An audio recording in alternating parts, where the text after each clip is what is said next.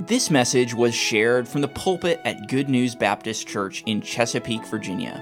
For more information, visit us online at goodnewsbaptist.org.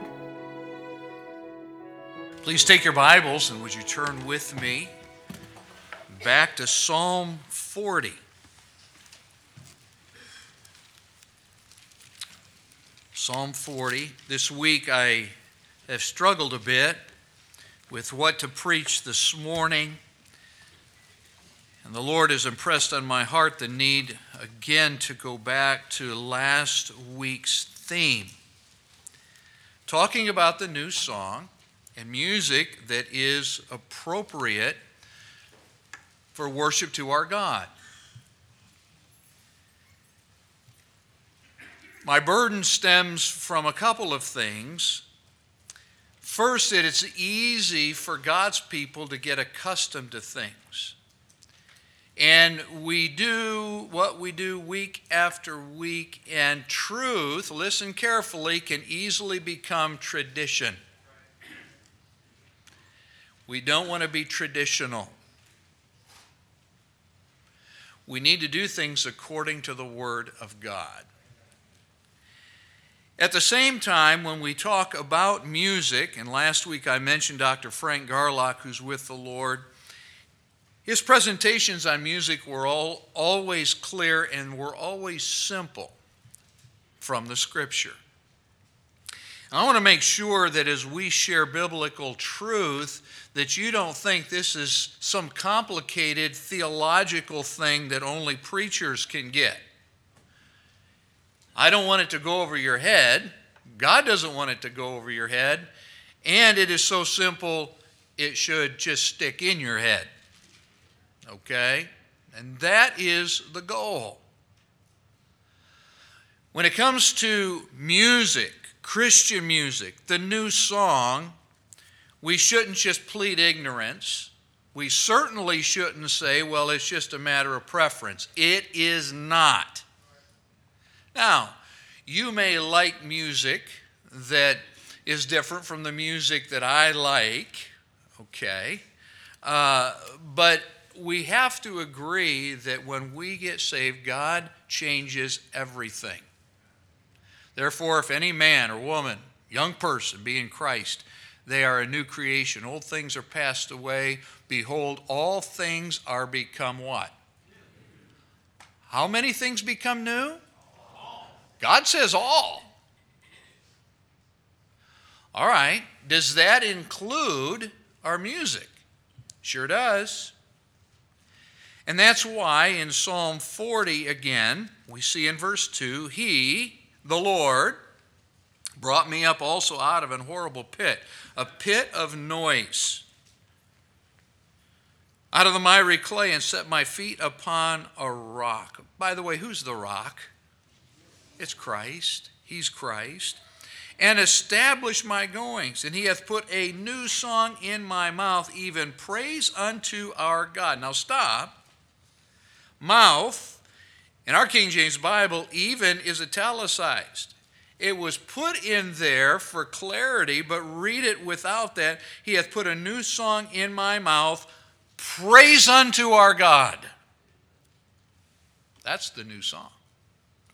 Many shall not hear it. Certainly they'll hear it, they'll see it. The Holy Spirit wants us to note that that's what makes the difference. They'll see it and fear and shall trust in the Lord. Now, that can include folks who don't know our Lord. They'll see it, fear, trust in the Lord but it also is referencing those who already know the Lord. They'll see this, the new song, they'll be reminded of the new song, they'll fear and trust in the Lord. Now, we know from Scripture that the fear of the Lord, is talking about fearing the Lord. That means to rever- excuse me, reverence Him, not fear with dread Okay? No, it means to reverence him, to love him so much and to that you fear to do anything that would offend him. And so instead of doing something that offends Him, you continue to trust Him. And our music, the new song, is intended to do that. In fact, I wonder this morning if someone uh, maybe came into this service and they're discouraged and, and they're fearful about what the future holds and, and, and there are things that are weighing heavy on their hearts. Well, even this morning, the music, by the grace of God, I hope it propelled your heart to the Lord. You can just trust Him. It's okay. And so it's a new song. We noted last time that it's new in quality and character. It's not like the old song. God, who created all things and created music, did not create music to be something to feed the passions of our sinful flesh. He didn't create it for that. Is it being used for that? Well, absolutely. All right, but He didn't create it for that. He created it for His glory. And so when we are born again, when we become new creatures in Christ, there is restoration that takes place regeneration, new life, but restoration in that what He does in our life allows us to go back to normal. What do you mean? Well, Eden was normal before they ate of the, ate of the, the tree of the knowledge of good and evil. Everything up to that point was normal. Everything after that point has not been normal. But when the Lord saves us, He gives us a new nature. He puts to death the old nature. He gives us a new song. And now we go back to normal. Now you can fellowship with God. Not just when He would come into a garden, you can fellowship with Him all the time now as long as your heart stays clean as you walk with Him. And so that reminds us, and go to Ephesians 5, that reminds us of what the New Testament helps us understand about this new song. Remember, there are two passages here that the Lord uses Paul to teach us about the new song. Ephesians 5, verse 18 Be not drunk with wine, wherein is excess. Okay? Wine, strong drink, can get a death grip on somebody, and what's the result? Out of control, loss of control. Don't put anything in your body that could lead you to lose control, but instead be filled or controlled with the Spirit, the Spirit of God. All right, now what happens when He is in control? Well, he energizes the new song. How do we know that? Look at the next verse. Speaking to yourselves in psalms and hymns and spiritual songs, singing and making melody in your heart to the Lord. He's the audience of our music, and when He is in control, He energizes, He enables the new song so that we can sing praise from our hearts to God. What a privilege, what a blessing that is. Now, when you look at Psalms, of course, that's the Psalter. Those are the Psalms. In fact, we looked at one again this morning, Psalm 40, Israel's songbook. Hymns, these are anthems, these are songs that directly address God in worship. And then spiritual songs, maybe this word will help you, these are testimonials. This is what God has done for me. And I know this because what He has said to me in His Word about what He does for me. Now, that detail is not given to us here, but if you go over to Colossians chapter 3, it is given there. What makes up these psalms and hymns and spiritual songs? Look at verse 16.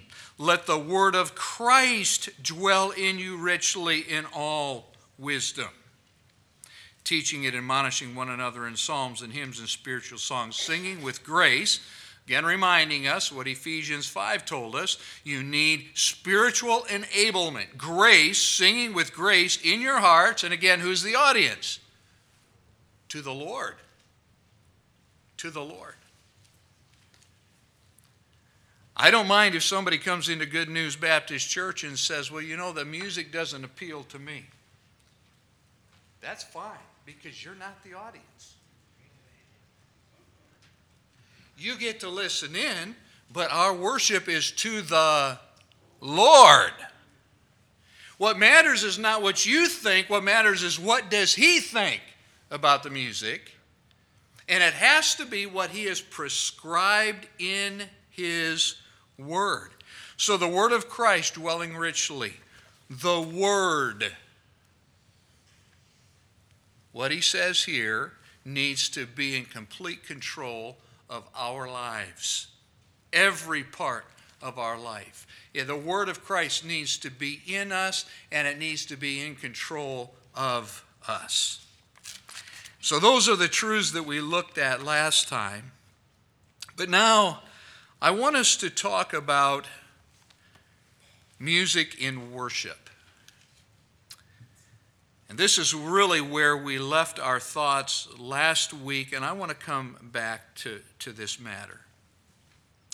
Music in worship. How does this whole discussion about music affect worship?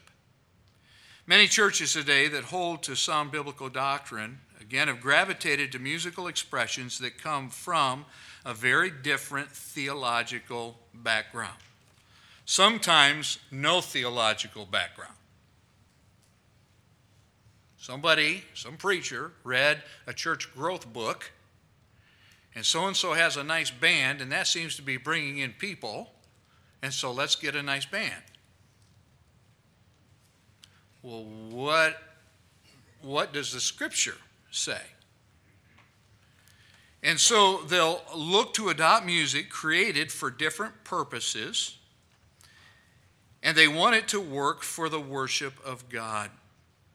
And I want to reiterate what we saw last time. If you'll go over one book, or a couple books, go back to Galatians. Galatians, Ephesians, Paul's letter before the letter to the Ephesians.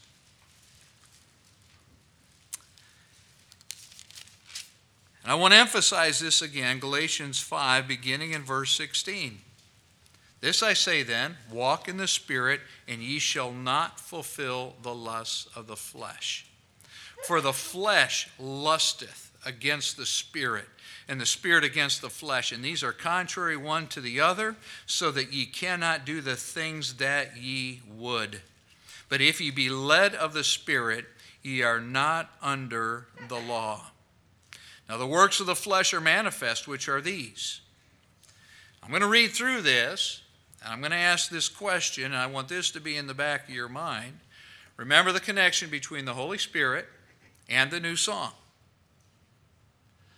Now, if the Holy Spirit is in control, He is going to give us music that encourages what pleases Him. Hence, the fruit of the Spirit, which is love, joy, peace, long suffering, gentleness, it's not going to be mu- music that ramps you up to be crazy. It's going to be music that settles you to obey God. But the works of the flesh are manifest, which are these. And is there any music today that they're doing that promotes and, in fact, causes people to think this way and behave this way? Adultery, fornication, uncleanness, lasciviousness, idolatry, witchcraft, hatred, variance, emula- emulations, wrath, strife, seditions, heresies, envyings, murders. Is there any music that talks about killing people? Uh, it's all of the above drunkenness, revelings, and such like, of the which I tell you before, as I have also told you in past time, that they which do such things shall not inherit the kingdom of God. And by the way, for the child of God, we don't want to do anything, see anything, hear anything that would push us back to obeying this broken, sinful flesh. And so Scripture shows us that music does communicate. All right? It communicates either to our flesh, it lusteth, it desires to possess. All right? It wants to cause us to do what is sinful. And the Holy Spirit is trying to deliver us from that. He's already done that at salvation, but we have to continue to yield to Him. And so these are in conflict one with the other. Now, if they're in conflict, you can't take music that is telling you to obey the flesh and add words that are telling you to worship God. By the way, the world gets this. And I gave, some, I gave a couple quotes last time. The world gets this. They're not debating that music communicates. They know that music itself communicates, and then they put it with words that reinforce what the music's communicating, and vice versa. The only ones debating this are Christians who don't want to listen to what the Bible says and want to listen to what they want to. They're the only ones. And by the way, I have done the research that those in the world who hear how Christians are debating this, they laugh. What do you mean the music's neutral? We attach it to everything. We, we want to sell a car, we're going to find music to make you want to buy a car. We can go on and on. Okay? that, that action movie. How, how do they make those scenes intense? Music. Oh, music doesn't communicate. Where'd you get that? You're denying the truth. And so here's the question Should we take styles of music produced by the flesh to feed sinful flesh and its passions? like rock music, jazz, the blues, rap, though I, that's hardly music. It's rebels attempting poetry, okay? That's what rap is. But if you go and study the history of those, those sounds and where it came from, it wasn't Christians asking God for revival. It was sinners who wanted to please their flesh and so developed music styles that are going to be popular with the world and cause them to turn from God. Study the history for yourself. Should we take that and then bring it into the church for worship? If what the Holy Spirit produces and what the flesh produces are in conflict with each other and are determined to destroy each other, that's what Galatians is teaching us. Will the Spirit accept that worship or does it grieve Him? I think it grieves Him. In fact, I'm convinced of it. Do you remember there was a day when people got right with the Lord, revivals and other things, and they would bring bags of stuff and give it to the preacher and say, Would you dispose of this? In fact, there were churches that would have bonfires out back, and they just toss all that stuff in there and, and send it where it needed to go. When's the last time you heard that happen? It doesn't. Why? because we have convinced ourselves as the church of Jesus Christ that not all of that is so bad. I don't know how many testimonies I could share with you this morning about people that I've led to the Lord or people that have gotten right with God. And they have made statements like, I can't listen to that anymore. remember a young man who got saved in our youth ministry, got away from the Lord, and I remember when he got right with the Lord. Uh, for a time, he was actually living with Renee and I uh, in our home, living in the basement. He had gotten right with God. He was, he was going to a secular college right in the town where I pastored. And the, the deal was he needed to get out of the dorms. So he moved in with us, and I remember he just kept giving his heart to the Lord. Change uh, was wonderful. Change was happening, and one day he came to me with a bag full of stuff, and he says, "I got to get this out of my life." Do you know what's in the bag? A whole lot of music. Because it was motivating him to, to serve his flesh instead of the God who had saved him. And so we had prayer together, and I disposed of that. I felt bad for the garbage can when I dropped it in there, but it was gone. But today, what happens is a person comes to Christ. They'll hear the gospel. They'll come to Christ. Guys, let me just ask is this on?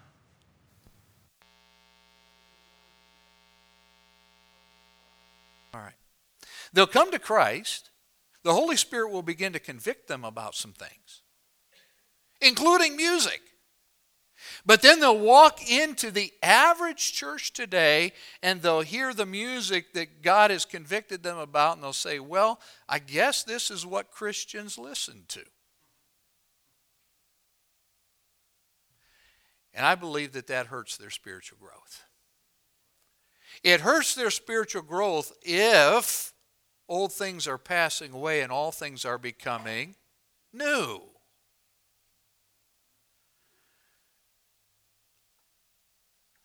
And so the new song, new in every way, empowered by the Holy Spirit of God. I shared with the pastoral staff a while back a clip from a well known preacher who was invited to speak at one of these seeker friendly churches. Now, the fact that he went there I, do, I think does reflect on his ministry, but he is a, a, a solid preacher. But what he witnessed grieved him, and he came back to his church and talked about it. He said the worship leader got up and said this How do you feel this morning? The preacher thought, What kind of a New Testament question is that? That is the wrong question.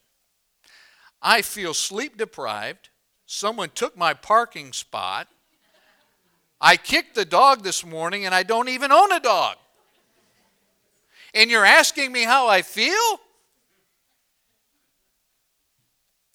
Ask me what I know about God and His Word.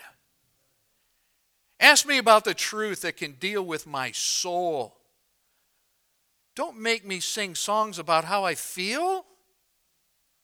The silly, repetitive songs do nothing for my soul. Then he went on, he said, and then they sang, I just want to praise you. I lift my hands and say, I love you. You are everything to me.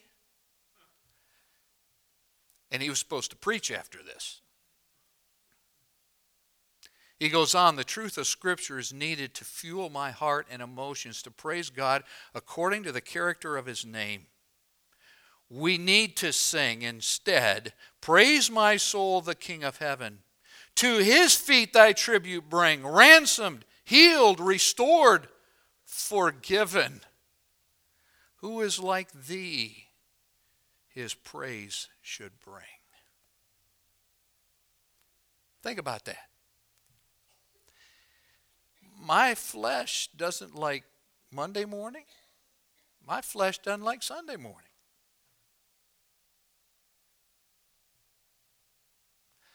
So what does what needs to happen so that I overcome this flesh?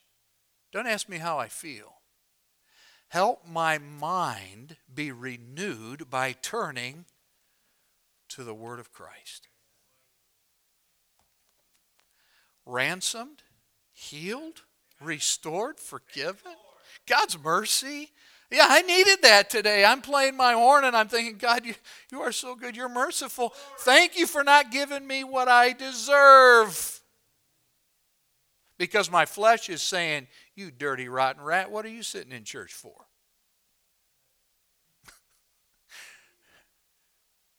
I needed to hear from God. Now, I believe if we move away from the new song, it will even change our doctrine. That's why we're committed here to music that honors Christ. If you listen to something once or twice, there will not be a sudden change in your doctrine. However, over time, your doctrine will change. It can't help but change. If a person says, Holy, holy, holy is the Lord, and he says it with a musical style that was created to worship self, and that's, there are a bunch of styles out there that are very popular that were created to worship self. Then that person's thinking, even a Christian, about the holiness of God, it's not being consistent with what the Bible represents God to be, what the Scripture is saying. This is why the decisions churches or believers make about music is vitally important. We are either reinforcing our beliefs through musical sounds or we are undermining those beliefs. Now, the problem being described isn't just what's happening in the United States, it's happen, it happens all over the world. Remember that in every culture, and, and, and, church family, can I help you with something? Would you stop referring to races? There is one race, the human race. We just have different colors of skin. But there are different cultures. And the Lord has called us to go into the world with the gospel to help change those cultures for Christ.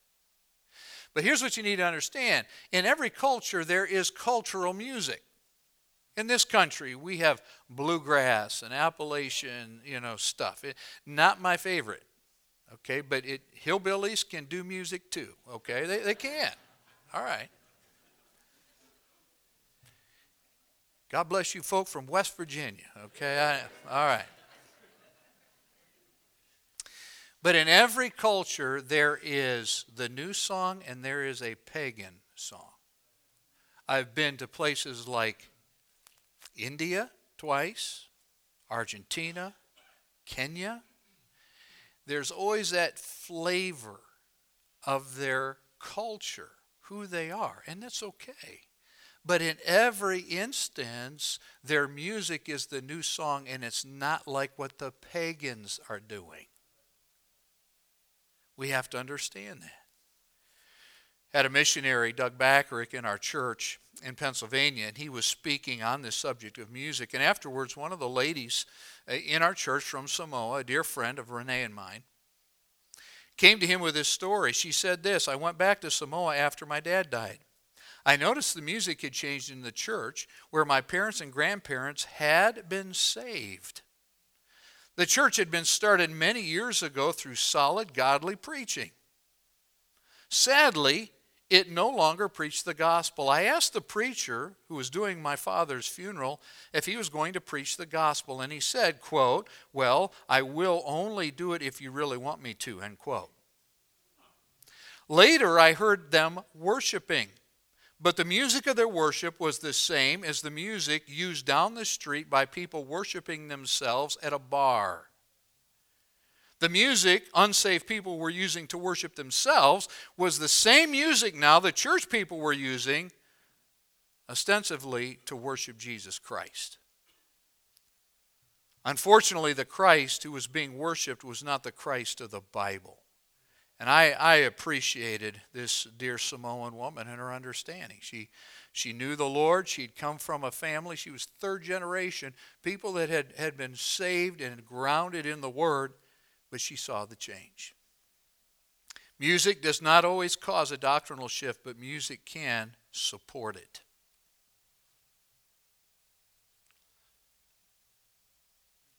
The example I just gave is evidence of that.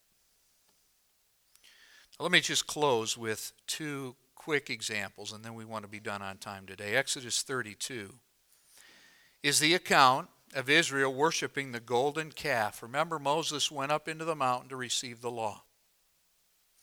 He receives the law from God, and God says to him, Get back down to the camp because the people are sinning against me. So he comes down the mountain, grabs Joshua, who was up there partway waiting for him. They come down, and again, I wish we had time to examine this text in detail, but you'll, you'll remember that Joshua comes down and Joshua says, I hear the sound of war. Now, you already know the text. Was there a war? Well, careful. There was spiritual warfare taking place down there. But it wasn't physical warfare. The people said, We don't know what's become of this Moses. Aaron, make us a God. And so you'll remember that Aaron got all of their gold and he fashioned a golden calf to resemble what the Egyptians had been worshiping. By the way, there were Egyptians in that mixed multitude. Moses comes down. Joshua says, I hear the sound of war. Moses says, No, that's not the sound of war. That's the sound of singing. Is it possible to have music that sounds like warfare? Absolutely. Okay, let's go back to that stoplight I mentioned last week. I've been sitting in my car and I've been wondering about the warfare. My car's shaking, his car's shaking. Okay, it, wow. But what was the sound supporting when Moses and Joshua got at the foot of that mountain? They're worshiping a golden calf and they are involved in every imaginable wickedness you can think of. They were having a party the music supported, listen, the party. If you go to the text, and again, we don't have time this morning, but what were they calling that golden calf? They were calling that golden calf Jehovah that led us out of Egypt. Are you kidding?